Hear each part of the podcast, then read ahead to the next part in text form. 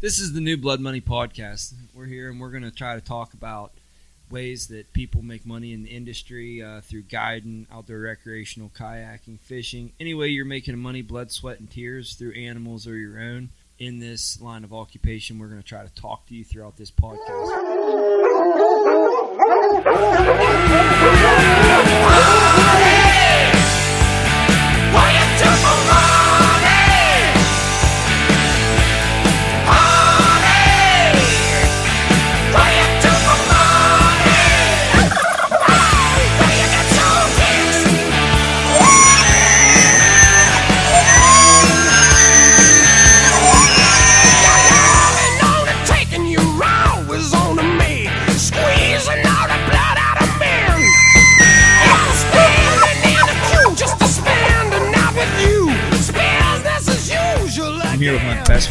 Tissue. It's Johnny and Walker Witt, which he's one of my guides. What's up, Um, everybody? And then my wife. Hi, everybody. That's my wife, Morgan. All right. So as we go through this, we're going to try to start it off. You know, basically from the beginnings. The beginning is the name of the podcast with John. Hit that off perfect, and he can kind of give you a background to him and I's stories and how we started as young. Story of Western guiding kind of started in 2004, but for me and Josh, it started a long time before that, back to when we were approximately, you know, four years old, kindergarten age, just horse riding, hunting, coon dogs, whatever, just outdoors, everything. It didn't matter what it was, it had to be outside. And kind of went from there and sparked into, you know, hey, let's go to guide school, or I'm going to guide school, and you're not going without me. And kind of went from senior year into right into life, and out west, here we go. So much how a lot of guiding stories start. This is a story of the West that started in the East, and uh, kind of how we met the outfitter. My dad and I. I found Jerry Mousen, which was Mousen Outfitting, on the back of I believe it was a Western Bowhunter magazine. And now my dad and I we took a trip to Syracuse, New York, and we met Reggie and Jerry Mousen at a sports show, and we kind of went over. They had like a they would book people just like at a hunting trip, but you would kind of sign on. You would do a guide school, and then after the guide school, they would try to pair you up with an outfitter uh, somewhere in the lower 48 and try to give you some work. And that was kind of like a, an extra thing. Why I kind of wanted to go with this this particular outfit is because they did offer that, and if I wanted a job directly in the industry, it was probably going to be easier to go through a guide school like that. And it was also in Montana, and what's not better than Montana with grizzly bears? They got everything in the lower 48. So John and I loaded up a pickup almost. What day was it, John? You'll know exactly. Oh, I don't know. It was sometime in December of our senior year in high school. He come and said, "Hey, man, we just uh, met this outfitter, and he has a guide school in in Montana." And he says, "I'm going come August after we graduate." I said, "Well, you sure as hell ain't going without me." So I got all the credentials and whatnot needed to participate in guide school with him. You know, we went. We're going no matter what. So Now, let me lay this out. John and I were like the village idiots, to be honest with you. I mean, we had horses and we rode horses around like they were our dirt bikes or four wheelers or our cars. We kind of thought we were living in Lonesome Dove movie the whole time growing up. So we have this guide school persona in our brain and how this is all going to lay out and how we're going to be cowboys and we're going out and greats of Montana and we're just going to go out there and make money cowboy. And that's just kind of like the, the maybe not the persona of guide school per se, but just persona of the West with John Wayne and our horse background and everything outdoors all the time, no matter what. It was just like We had no idea what to expect. no, to we had no idea what to expect, but we just the adventure was calling. We we had to go. It's this is you know step into manhood in our eyes. We had to we had to make this step, and we did. After we graduated uh, in June, sometime we left in July and headed for Northwest Montana and Trout Creek for guide school, and the adventure began. So single cab Dodge Ram, some kind of weird lettering that my uncle did for graduating on the side It of was your it. middle name actually, McKig, yeah. So we get load up in this truck, and oh yeah, and we got to make sure we roll our saddles up, and they're up on top of the tarps. So Yeehaw! We had to look cowboy. We're heading west, you know, we're cowboys. We head out there, and uh, we show up early for guide school, and they're like, "What in the hell are you two doing here early?" Well, So first of all, we were nine days early, even getting in the state, and had to stretch our means to make it to where Let me even drop the a guide school. Let me drop a short story here that happened on the way in. So we're camping. You're thinking of the movie Dances with Wolves. We're like camping alongside the road. This is awesome. We go through this one mountain pass and we camped along, did some roadside camping on the way out there. I'm wanting to dig me a railroad spike, which I don't know if this is legal or not. And I don't know if we should tell it on here, but I'm trying to dig me a railroad spike It out of an old abandoned- railroad. What was that? The Northwestern. I don't know what uh, railroad to be, but it's a abandoned track somewhere right along the Continental Divide on uh, 93. But I spent all day to get memorabilia of this railroad spike out. John, I remember, was wanting to fist fight me about lunchtime and the heat while I'm digging this spike out. I'm finding all kinds of stuff. I'm just like acting like an explorer. I'm in my element, man, just enjoying the heck out of it. I mean, Walker, you come out. This was your first year out west. I mean, what did you feel like when you were going out? Uh, pretty much the same thing. I wanted to go west pretty much my whole life. Since fifth grade, I said I was going to move to Montana or something. Nothing like it. I mean, that's all you hear is mountain man stories. I mean, that's that's what you grow up as a young adventurous. You're in the hunting world. I mean, there's nothing better than the West. It's a place where you can give physical attribute to the hunting. So every young man, that's where they want to go do it. So there we are, heading to guide school. We show up. We're way early. We end up going to the place, and they tell us we're not allowed to be there until the guide school starts. They have no room for us. They have nothing. They act like we don't exist. To be honest with you, very awkward moment. so John and I, we pile back in the truck. We drive down the road, and we go almost into St. Regis on the Clark Fork River, and which is about almost two hours, hour and 45 minutes away from Trout Creek, where we were supposed to be. Nine days early because we were just so gun ho to get there, and options limit options limited to uh, how we're gonna make it nine days with limited funds and what we're gonna do. So we had zero money. We might have went a little extravagant, stopping at a couple stores and stuff on the way out. We had no use to saving our money. So we're out there nine days. We divvy up. I think we went to the grocery store. and We bought like what five or six cans of Dinty Moore and some stuff. Some- more beef and noodles? That was our Yeah. uh, saving grace for nine days. So we hope to catch uh, a few trout. Yeah, I had a fly rod. So let me set this camp up for you. We backed the truck down and along a riverside campsite. We set up no tent. We do have sleeping bags. We set up a couple tarps, make like little shelters. Back the truck in there. It's set up real nice. We've got solar showers. We're showering in the river. It's perfect. I will tell one story. So I'm showering on this stump and I can hear John like laughing in the background, and I'm like, don't think nothing of it. And I'm up on this stump with a solar shower above me. And we're back, we're not far in, but you wouldn't think that someone would come invade your camp spot whatsoever. So I can hear these women, and I am stark ass naked on a stump showering. and And eight thirty in the morning. yeah. So I look up and down the trail comes a group of like five or six women on horseback. I have no time to flee the scene. I am stuck out in the nude. I I thought I'm 18 years old. I look like a peach, bro. I, I just got hair underneath my armpit, so I just covered up my eyes and my crotch as those older ladies rode by on horses, and I can still hear them laughing. I never opened my eyes that way. I didn't know who they were if I ever met them again. So. They were laughing just as hard as me. Trust me. So we go to guide school. We uh, we survived the days on the Clark Fork River, and we uh, we get into guide school, and uh, it was it was kind of like what we had expected. To me, it kind of was. I figured we would do a lot of horse stuff, and uh, it kind of was in our wheelhouse. We understood a lot of stock, and we had already did some farrier work. So I'm gonna kind of go over just a little bit of a curriculum that they do at the guide schools, and if I miss anything, John, you cue in on that. So you'll go over like a lost hunter scenario briefly. You'll go over caping, cuts on animals for taxidermy, if the means are capable. Our outfitter, we actually he had frozen goat skulls that we cut yeah, on. sheep are good. They didn't Yeah. have horns, but So I got the gist of it through that. you do a lot of packing, a lot of manning, uh, which is, if you can imagine, a canvas 12 by 12 tarp, and you take usually 15 to 20 feet of rope, and you wrap whatever you it is that you're wanting to pack on the side of a pack saddle. You wrap it up like a Christmas gift, and you figure eight this rope or half hitch it in a series of knots down it that holds the load secure and put it on a mule. That is pretty much, honestly, what a lot of the guide school is: is packing, backcountry tents, Dutch oven cooking.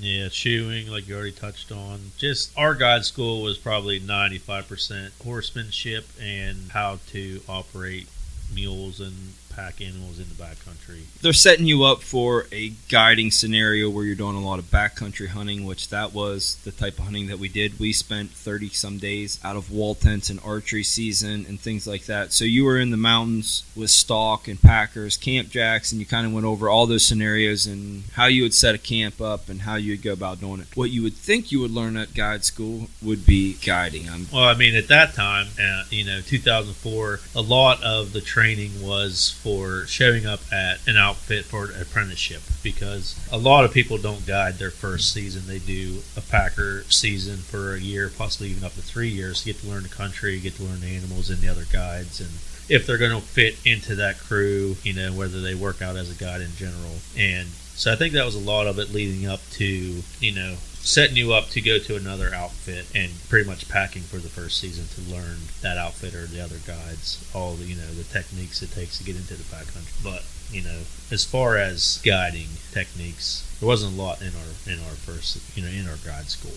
No, they're setting you up to. Like, I, they kind of expect you to know the hunting part. I mean, Yeah, I mean, it's kind of like can this dude hunt or not? And I don't know if they expect you to know how to hunt, but they expect you to know how to get into the backcountry. And I think they kind of assume that you'll pick the rest up as you go. But that's kind of not what you paid for, or what you what I personally expected when I got there. You know, I wanted to be taught how to call elk, how to set up for calling elk during the bugle. You know, different things like that, how to handle your hunter, what questions they might have, and you know what is expected of you as a guide more than as an apprentice starting in the company. let's go into our guide school itself. So if I can lay this out, Mousen had 18 to 20 head of animals, and um, he set this up. You would do a like a little crash course. You would pack everything up. He'd kind of do a basic skill test of the animals, and kind of he would pair students up with an animal and we kind of we went on to the section of their property and we set up all wall tents and we kind of lived out of there for a couple weeks. Our classes and everything were based out of that. Now one thing that they did try to scare you on or they always told you about that there was going to be some period in this guide school where they were going to drop you off and you were going to have to find your way out of the mountains. Now whether at some point in time they would they would try to sneak you in they would kind of load you up for this like always be telling you in the back of your mind hey you need to have a backpack that's ready to go in case you do an overnight trip and they kind of surprise you on this and keep you on your toes when you might do this solo over the night trip in grizzly bear country in an area that you're kind of not familiar with i mean you've hiked around it quite a bit and uh, doing map and compass trail cutting learning things like that but you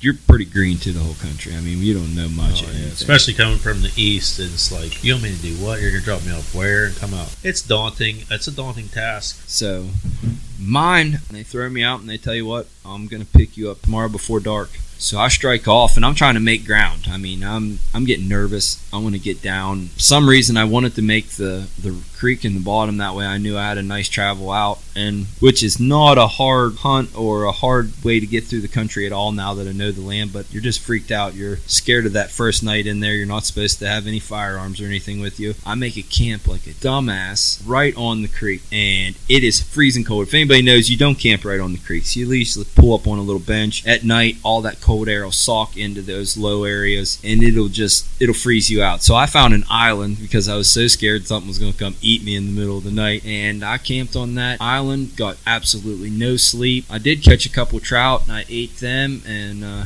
I made my way out to the pickup in the morning fairly early and they were I was waiting on them. I don't where did you end up having to go, John? I went on the uh, a little bit further up on the east end of the creek. We were actually not too far from each other, not knowing it, probably about three miles apart. But I came in from uh, the Idaho line. We all both came to the same trailhead. I was just about another maybe hour in.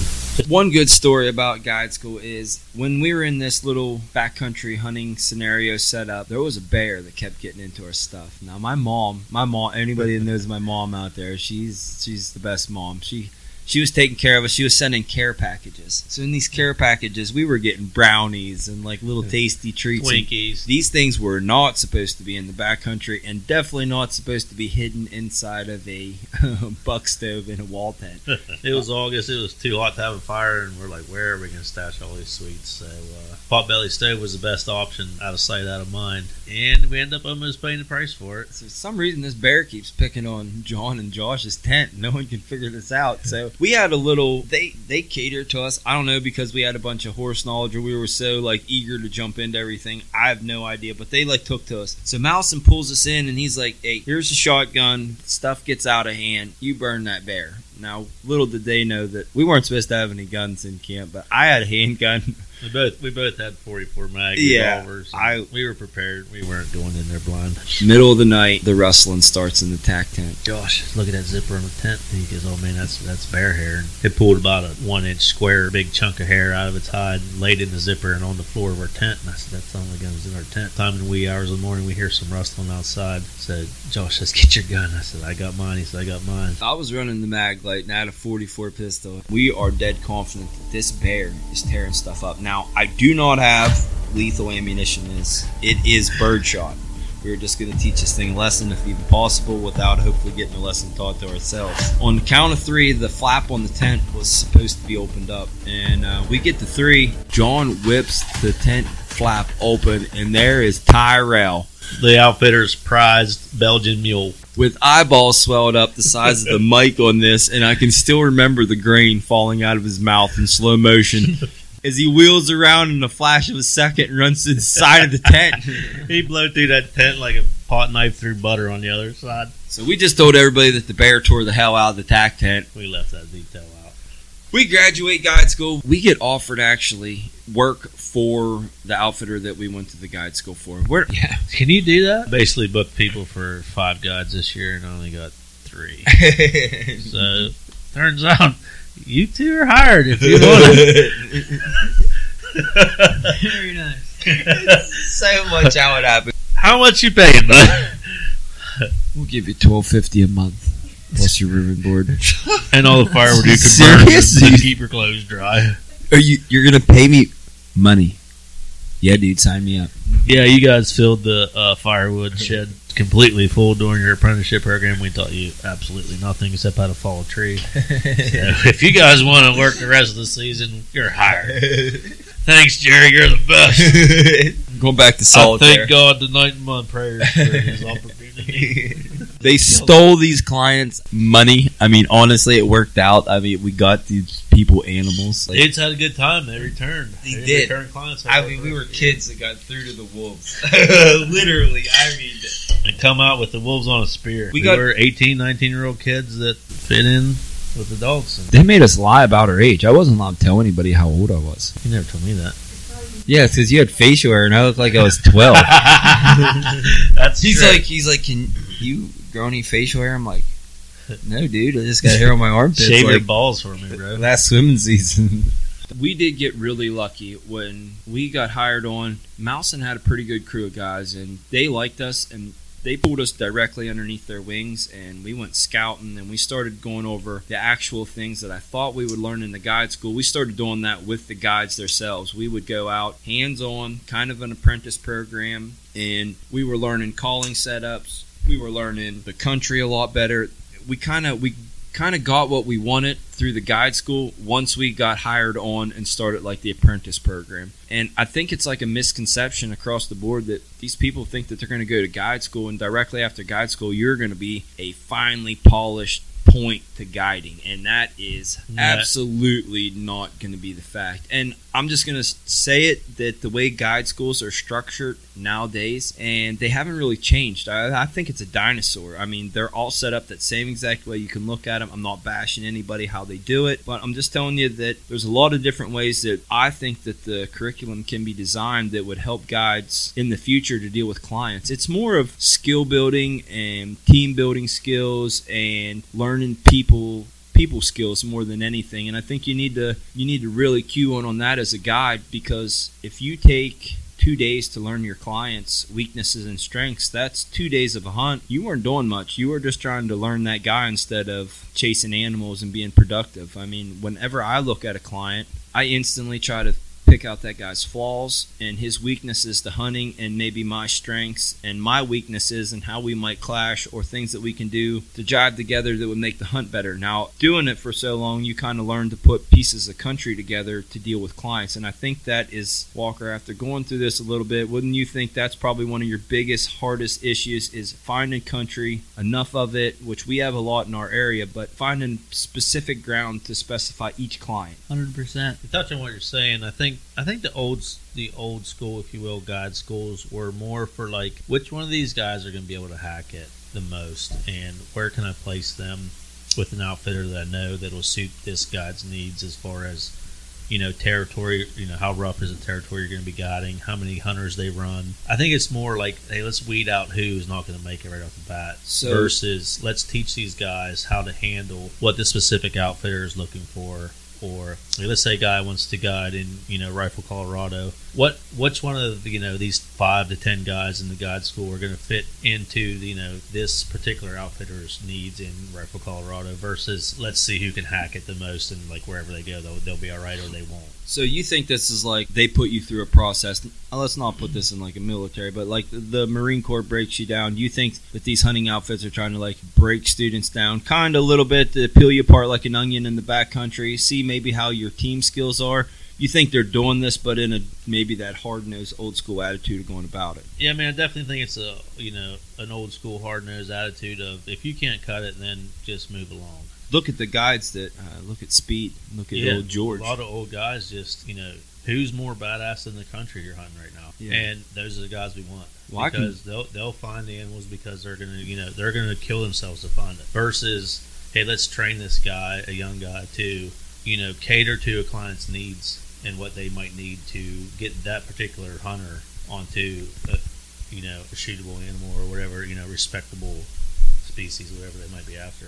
So the cream will rise to the top. It just might take a year or two. Right. Uh, and I think that mentality needs to change into, hey, this guy has the drive and this guy has, you know, the want to s- succeed. And let's give this guy the tools he needs to do that rather than, hey, if he doesn't click, just send him to another outfit. Yeah, oh, that makes sense. I mean, I, I kind of see how that went. Now, how we did it with Walker is I hired Walker, and I've known Walker since been about out of diapers. So same here. See, Yeah, since he's a little bitty kid. Known him for a long time. We're gonna kind of get into his his way of it. We've kind of short versioned our guide school and kind of like what we learned and what we thought we should have learned. Walker took the apprentice program. I would say if you were to put a label on it, wouldn't you say that would? Yep. He was an apprentice, so he come out and he come. He was there in Spring Bear. He went over massive amounts of country. I would just, I would literally drive you guys in the mornings up to the top of the mountains, throw you out, and I would just let you guys tell me what you saw. For me being going through there, I would set you up. I would set you up going through certain areas where I was hoping you would find wallows or certain little pinch points or benches, and I'd set it up through you would finding this stuff and just telling me about it. And you can kind of go over just like being on that big landscape for your first time. What'd you think of that? I don't. I don't really know. It's just way different than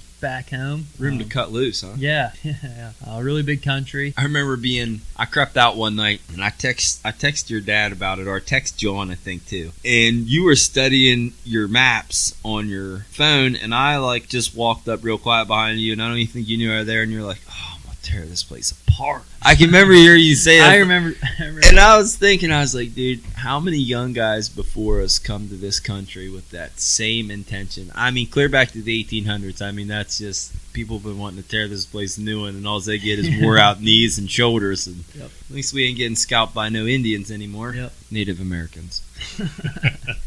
So by circumstances, we were all kind of three forged by fire here. I, I mean, I'm not real proud. I mean, Jerry Mousen comes to us and he's like, "Listen, we got clients Like, for five Thursday guys." And, and uh, we got clients coming Sunday. You guys want to stick around and guide for me? And we're like, yeah, we'll do it all year. Whatever you got, we'll take it. I know what everybody's thinking right now. They're like, "Oh my goodness, this guy paid money to come out and Have two 19 year old Got these- Pennsylvania kids got them in elk country. Never did this before. Now, now, granted, there probably were better than us out there, but getting your work, getting your money's worth out of work, I don't think that there's three guys that are gonna. There's definitely ones that can work as hard as us for sure, but we we put their nose to the grindstone. And I know Walker, he had a very good first year this year. I had a pretty good first year. We all did. I mean, it was impressive. I mean, we kind of got thrown to it. Walker, being as that we had went through this first year kind of deal, throw to client, I knew what the clients were going to be thinking whenever I paired them up with a kid. It's, it's kind of funny. In orientation, you get paired up with your clients, and then they get the young kid,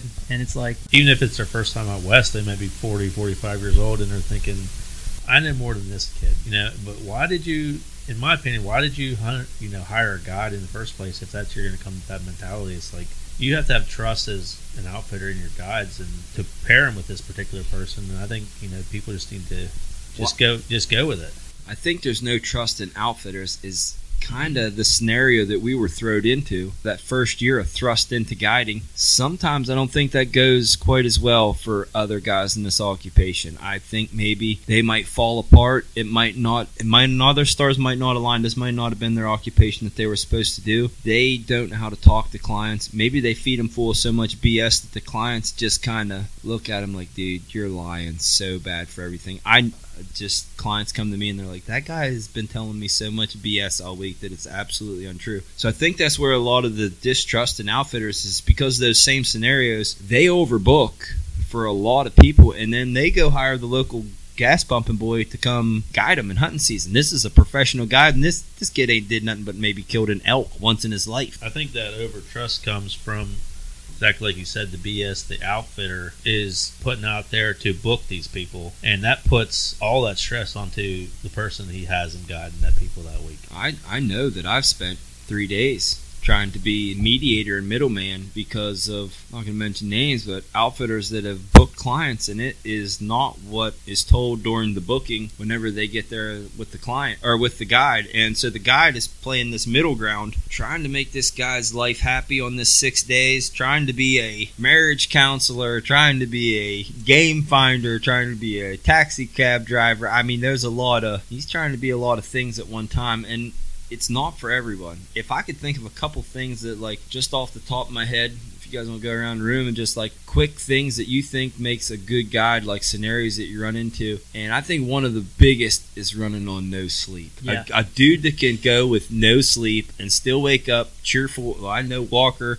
This sucker will go days without sleep and skip to the breakfast table ahead of everybody. I know I used to be like that. I'm still like that. Yeah, I mean, I think that reflects right into the category of team player and how much are you willing to pour out into the company or outfit or whatever you want to call it as you know how much are you willing to really pour out into being successful not only at finding game but as being a team player getting along with everybody keeping spirits high not only for your other guides but for every single hunter in camp that week and just you know getting out there and nose to the grindstone every day. And i'm going to find a deer elk or whatever tag your hunter might have that week and just pouring it out there. And for six days hard whether you know you find a single elk or not or whatever you might be pursuing it's just this guy's a bear tag this week. I'm going to do whatever it takes to be positive for six days and just hunt my guts out for this guy to find the bear. And to reassure a lot of clients out there that end up with that super young guide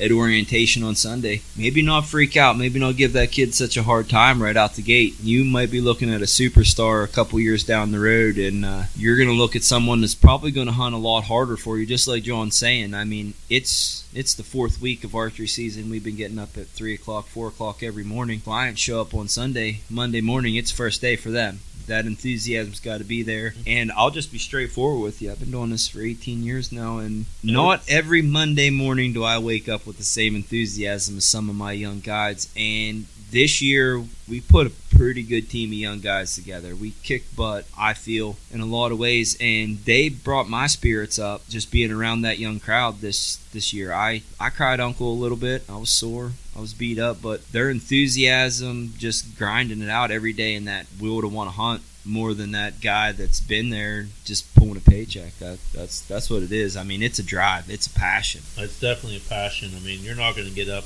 3.30, 4 o'clock every morning for 11 weeks in a row, or 11 out of 12 in Montana particularly, and just, you know, go out there and search and search and search your binoculars or hike and hike and hike for a bugling elk or whatever your game is you're pursuing. It's just, it's a grind and it takes a team of guys that are willing to be like communicate amongst each other and, you know, do whatever it takes to get along and being up, you know, up spirits as far as hey, this is what you know. Today I seen this, today I seen that. You know, let's work together. You seen an elk, I got a deer tag, whatever it takes. Hey, go over here, take your guy over here. There was a lot of deer over there today. You got a deer tag, and just stay positive and grind it out and make the most out of every single day you can for these guys that are paying.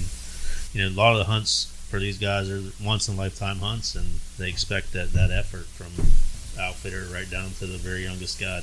So that team player stuff, let's we can hit on that because that is like in my opinion, if you want to be a guide, you have to be a team player. I mean, there's no ifs, ands, or buts about it. As a client, I'm sure you clients listening out there, people that have been on hunting trips, you know if there's some sour apples in camp. I mean, if you got some guys that are getting butthurt about hunting spots, you got guides that are, this is mine, that's theirs, this is, and you're not hunting as a unit in a team. That's not going to go over. That's like one of the first red flags to clients. They they hit it that over dinner. Yeah. instantaneously they can kind of see who's getting the hot spots who's going to be anal about it. It, it it's just not good It- when you go to these hunting outfits they're not hunting as a team and as a unit probably not going to be real successful and I- when i mean successful i mean not successful maybe as making kills because the country and the ground will play more hand on that but like a successful hunt you gotta if you enjoy yourself everybody's cutting up and having fun that everybody's hunting as a unit and a team now, Jon and I have hunted for multiple different outfitters, and we've kind of we've seen both roles at that. We've seen a couple teams that we worked for play together real good, and we've seen a couple teams that don't play together real good. Now, Walker come into this; he's green as the grass, so we kind of played ball pretty good together. I mean, that was one thing that I I pushed pretty hard for our guides to do. Is what? How do you feel everybody played? I think everybody played pretty well for the most part. I mean, it always seems like you have, you know, a person or two in camp that just, Always have the sour apple. yeah, Dude, the cancer is not good. no, cancer spreads, and you want to eliminate the cancer as much as possible. So, what we're striving for here at Waypoint is we're going to try to start up a guide school, and we do not have the permits or anything like that through the state yet, but we are striving for that, and we're wanting to change guides and that guide school curriculum. And uh, I know that there's certain structure we have to follow through the state and guidelines during the curriculum, but I want to break it down and I want to get deep into guides' mentality and breaking it down. And I'm I'm sorry, but at our school, I'm going to break some hearts. I'm going to I don't mean to be the Yeah. bad guy, but I don't. It's like selling a hound dog. I mean, you sell one bad hound, and your name's tainted. And when you have guides go through your guide school, I think that reflects you as an outfit. And you're not going to be able to teach this to every person, so you're going to have to be downright kind of just just rude. And some people aren't going to take it the greatest, and maybe you might change someone's outlook on it. You might crush them right off the gate and tell them some downfalls that they have at maybe getting a niche into this business, but you don't want to waste their time in chasing a lost dream because for a lot of people this dream doesn't really end anywhere but in a few years of good work and a lot of camaraderie but it is a it is an revenue to a lot of income. I mean, there is guiding across the states. If you set out to do it, you can guide 365 days a year in this country. I mean, we're pretty fortunate. You know, touching on what you just said, I think it's better and people respect you more as an outfit, as a company, that you can deliver that as a clear message. Like, it's better to break someone's heart or feelings during guide school and be like, this is really what it's going to be like. Like, you're not sugarcoating this, you're not beating around the bush. When hunters come, this is what they're going to expect from you. And if you can't deliver on that, then maybe you should just stick to packing or something, you know, not in the role of a guide to where, you know, these people have high expectations. A lot of people come as, like I said earlier, once in a lifetime hunt. And if you can't deliver on their needs, then it's, you know, not only is this company not for you, but maybe this role isn't for you. And that's, I'd rather as an individual have that delivered to me during guide school and find where my niche is within the outdoor industry if I'm still going to pursue that than burn five years of my life guiding needlessly. Some people, you that might be the great awakening. I mean, if you would have told me that whenever I was 18, 19, stepping in, think if I'd have told you that, Walker.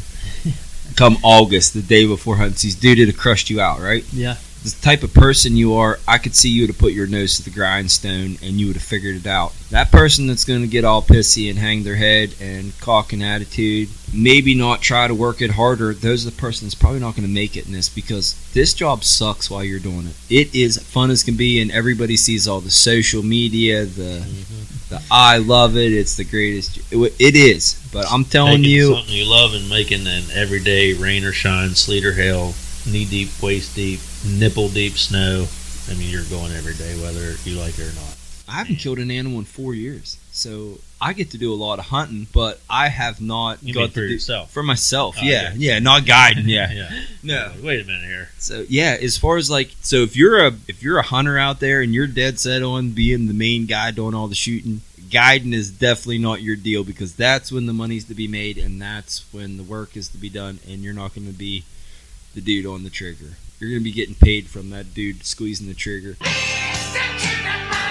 All right, so we've kind of went over how we've each taken our paths to being a guide and how we got there. Now, now we are cut loose. We're guides. We're out on the landscape. We've got thrown to the wolves. Our first year of guiding, and I got lucky as hell and somehow killed a deer with a guy, one of my first clients. And I'll just kind of go over some of the stories that good ones and bad ones. I'm going to tell you my first elk because my first deer is a good one, but my first bull or second, my rifle bull, that that was my favorite story. So my first hunt, my first rifle kill for an elk was very exciting and means of me harvesting an animal with a client, but also because of my first time jitters of guiding. So let me this will be where I was not filing finely tuned guide.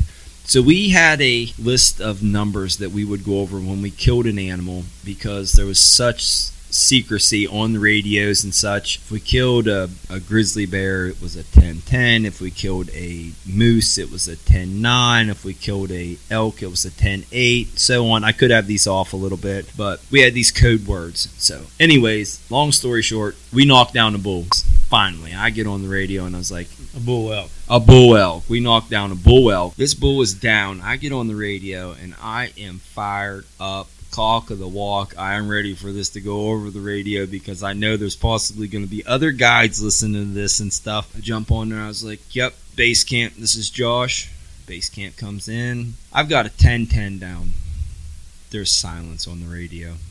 He's like, You have a 10 10 down. Are you sure about that? Yes, sir. I have a 10 10 down. I'm looking at this son of a gun right now. Down for sure. Meanwhile, I'm telling him in code that I have a grizzly bear on the dirt. I have shot a grizzly bear with a client. And the enthusiasm over killing an elk is not coming over. And I'm like really confused at what's going on. And I'm like, Wow, they're like upset with me or something. He's like, Radio silence. I'm sending the packer in and I'll talk to you at the lodge. I'm like, wow, man, my first rifle elk. You think these guys would be pumped up? Yeah.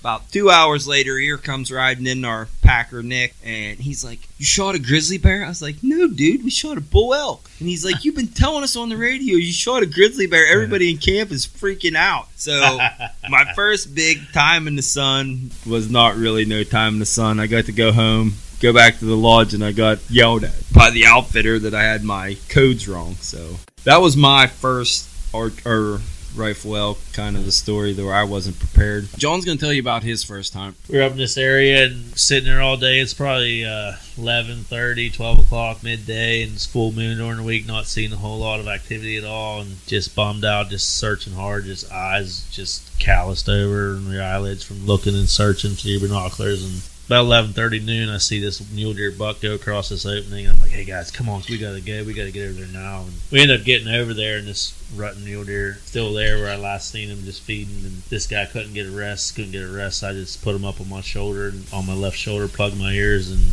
he shoots and just pancakes this thing. He comes sliding down the mountain. I So just hold up, hold up. Let's let's lay this out for the listeners. He laid the gun over my shoulder, and yeah, I plugged just my right ears. over. This, I, I reached All right, over right, the gun safety.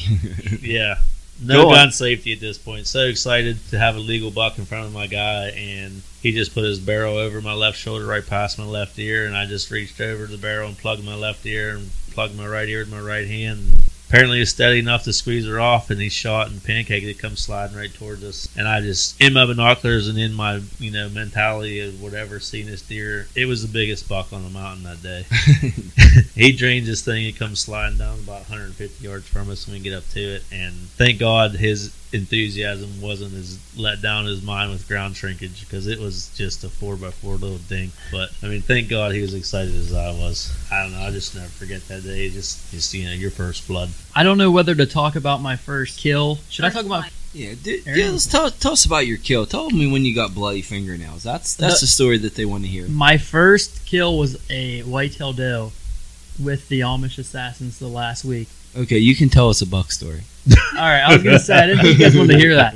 I was gonna I was originally gonna talk about the first bull I called in, but I'm Yeah, no, talk- tell Yeah, us tell that. that. Tell that. Okay, my first week guiding elk hunts, I have this client and he's telling me like he's hardcore. He like hikes all over the country. I'm like, awesome. Like we're gonna be able to cover some ground. First day, pouring rain, but doesn't matter. Gotta do what you gotta do. So we're just beating brush, ridge hopping. At this time, I didn't have like Sitka gear and all this. I was still repping like the cheaper camo, so I'm soaked and like it's like 30 some degrees. I'm freezing to death. Uh, we ended up finding four sheds that day, so that was cool. But we didn't see anything. I don't think. I This we was a Monday. Yes, this was a Monday. Shed Monday. Yes, every Monday after this, I found a shed. But anyways, uh, Tuesday, it's a pretty nice day. We got on a spike bull. That's it. A couple days go by. We ended up we ended the week at 79 miles. So the last day, we're both beat. He's got blisters on his heels, and I've been saving this spot all week. I was like, I'm counting on this spot, and so we dropped down into this drainage. I don't remember if I bugled or cow called. I could see where this bull was raking trees and everything else. So I started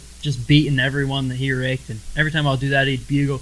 So I started giving like squealy challenge bugles back at him. He challenge bugled. He runs up the ridge like 200 yards. Challenge bugles comes back down to where he first bugled. And at this point, he's he's like roaring, and then he's chuckling in between, and then he's bugling again.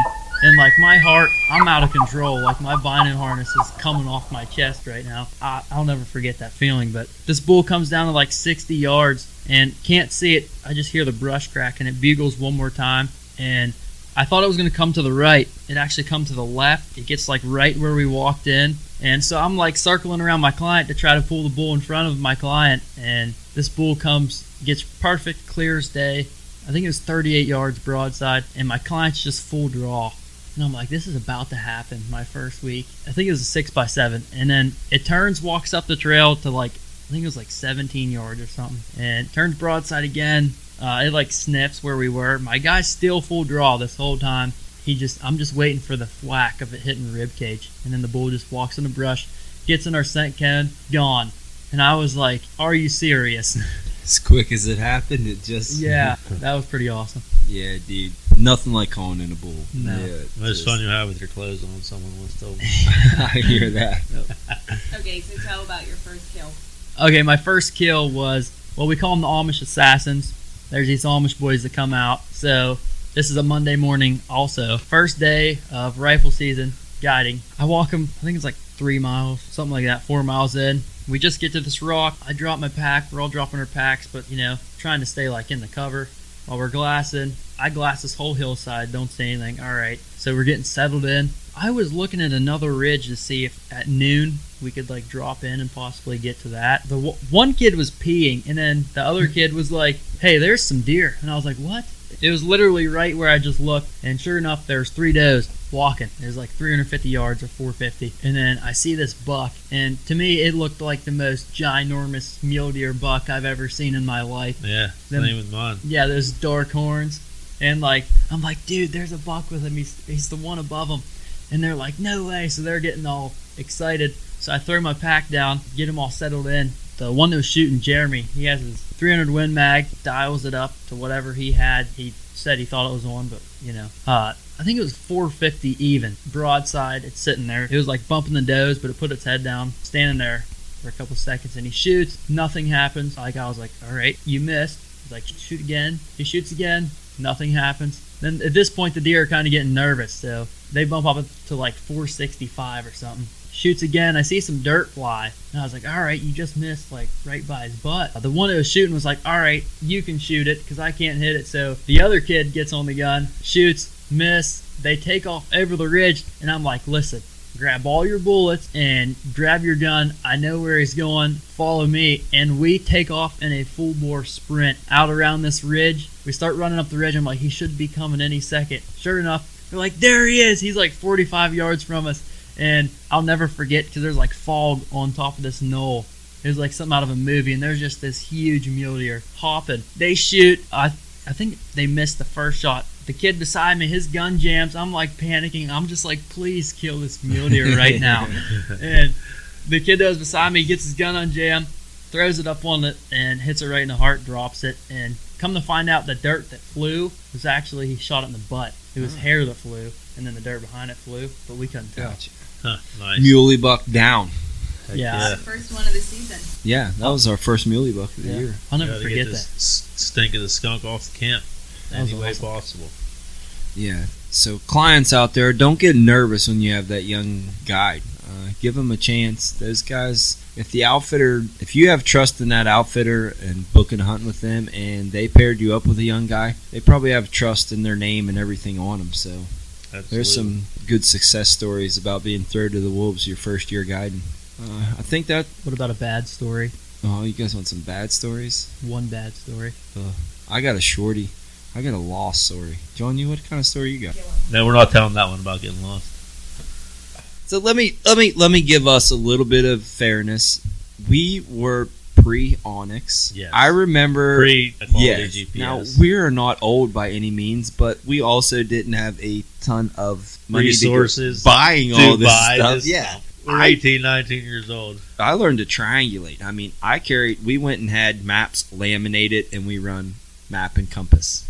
Now today's guides, you're looking at me like wide-eyed, like, dude, my onX, I got a cell phone charger. That thing goes down. I got a Garmin Montana backup. Yep. Yeah. So we did not have that. So my story is I was trying to drop into some back timber cuts and if you can imagine this mountain had a big saddle in it. I had went around the back knob on in that mountain and I had thought I had went and dropped off the backside and here I had just looped around that camel's hump and I pop out and I had didn't really drop any elevation. I just ringed around that last camel's hump on that saddleback and there I am staring at a pair of Schnee size tens and I'm like, what's the chances of another dude coming in here? I was like, they beat us to our hunting spot, and I start thinking about all this, and it was a little foggy, and now I'm confused because I don't know where I'm at, I don't know what went on. It took a little bit to actually like run all the scenarios down, and I did the same thing this year. The I did the same exact thing this year, but I had onX, so I didn't look like such a dipshit. I've just act, I smoothed it right out and kept on hiking, but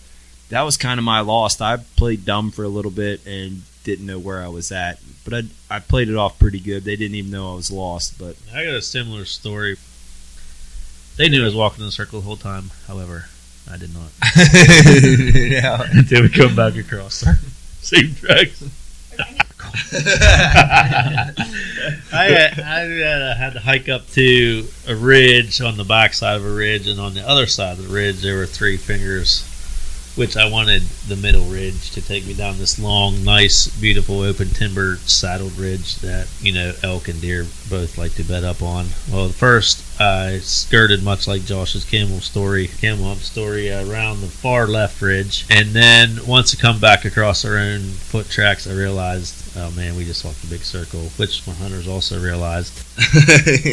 and and I first I hooked on the left one, then I panicked after we come across our own tracks, and they called me out on it, and I bombed off on the right one like a douchebag. Instead of gathering myself and making sure I hit the middle ridge on the second one, I hit the far right ridge and completely went the opposite direction of how I wanted to walk down that ridge, which shortened our hunt by about four hours. and come out on the road where I did not want to, but Did it shorten the hunting trip? mm, yeah, those guys weren't too happy and they were completely blistered. They had rubber lacrosse boots, no laces, no nothing. They uh, due to their blisters, they were off early and went home the next day. One thing about it I will say is the outfitter did stick to. He had your back on that issue. he did because uh, It happens. yeah, I mean- happens to the best of us. I mean, Even though you were lost, you hunted all day, right? Yeah, we were still, you know, sneaking and stopping. We still jumped some bucks smaller, and they had a chance to shoot them. But I mean, there was nothing major that that you know I would have had them shoot or anything like that. But they uh, we were still hunting. We were still in there, and you know that's part of it. I would say most guides that were in this business pre two thousand, what seven ish, five ish. Five for sure. Maybe, Yeah, they they were dealing with a lot of di- not difficulty, but if you didn't really seriously know the ground or like raised there, to just strike off a new country with topographical maps, it took some balls, man. I mean, especially just to hunt it the way that you need to hunt it professionally with a client and have complete one hundred percent confidence in every step that you take. You don't have that when you hunt with just mapping. Now with onX, dude, I'm I can go anywhere. in Yeah, it's a different Woods. game now. There's a lot of different tools and a lot of different gear. You know, Sitka and KUIU and all that's come out since we got it. And it's different. It's a different game, and it's a different world, and it's good. It's all beneficial to the hunter and the client, in my opinion. So Walker, you better not be giving me a lost story with all the Sonics. I was gonna say I don't have a lost story, but I do have like I guess you kind of kind of bad, not really. There's just a mad client. All right, so this client he expected to walk under a mile every day and kill an elk and a deer. Anyways, it's rifle season, so we we uh I take first day I take this guy up this mountain five miles. Uh, it's like two hours in the dark hiking up this mountain. Get there, we get on a mule deer three by three. It's like 400 some yards or something. He elected not to shoot from where we were, so he said, "I just want to take my chances and hope it comes in." And I was like, "All right." It, the deer bedded down with those, so and there was a knoll between us. We could have snuck up to it, killed the stock deer. was there. Yeah. Okay. And he didn't want to do it. 30 minutes goes by. The deer gets up, and I'm like, all right. Doe takes off running down over the hill. And of course, the buck followed it, gone forever. And so we're walking back down out of here in the dark. And I don't know. I was just happy we seen a mule deer. So I started skipping. I don't really know why. and he didn't find it very funny, I guess. Uh, he told me he was going to punch me in the face. And yeah. I heard this story from the client, and he actually he had a good time with it. He wasn't as upset as what it might have appeared.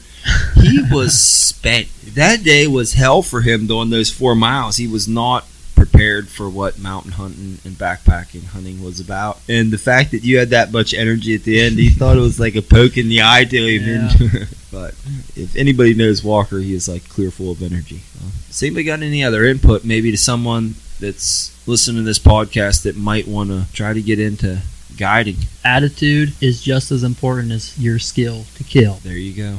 Absolutely positive attitude, and you know, wake up every morning with drive and enthusiasm, not only for yourself and your other you know teammates and team players in the company, but for your hunters that are expecting you know hunt of a lifetime every Sunday or every whatever turnaround day it is. That hey, time to perform and time to have a good time. Every every week's reset. Yeah, I pretty much have a couple things to put in for someone that's maybe looking to become a professional guide. For one, I would say you better have a good work eth- work ethic because those long hours on the mountain when someone's not sitting there right beside of you that you have to impress the boss or you don't have some like getting a pat on the shoulder to go that extra mile, you're going to have to go that extra mile a bunch if you want to be a successful guide. You are going to have to literally, a lot of times when you do not want to do something, you're going to have to put enthusiasm on your face and bring up the morale of the other couple guys that you're with and show enthusiasm even down to the last second of Saturday evening that this could happen at any minute, moment. And just having that work ethic of nonstop drive, that I think makes better guides than anything. If you are dead set in making it in this career, you will do what it takes to learn the basics and to figure it out. If you have that work ethic and that drive, that's what it takes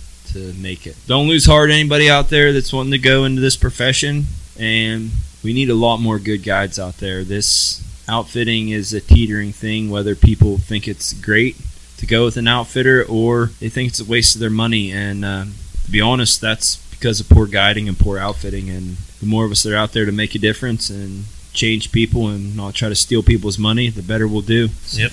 Not only from an outfitter perspective, but you know, from a guide and guide school perspective, that hey, let's train better guides from the get go and and have them expect more, uh, you know, life, actual life situations than just packing into the backcountry and going from there and learning on a whim. Yep.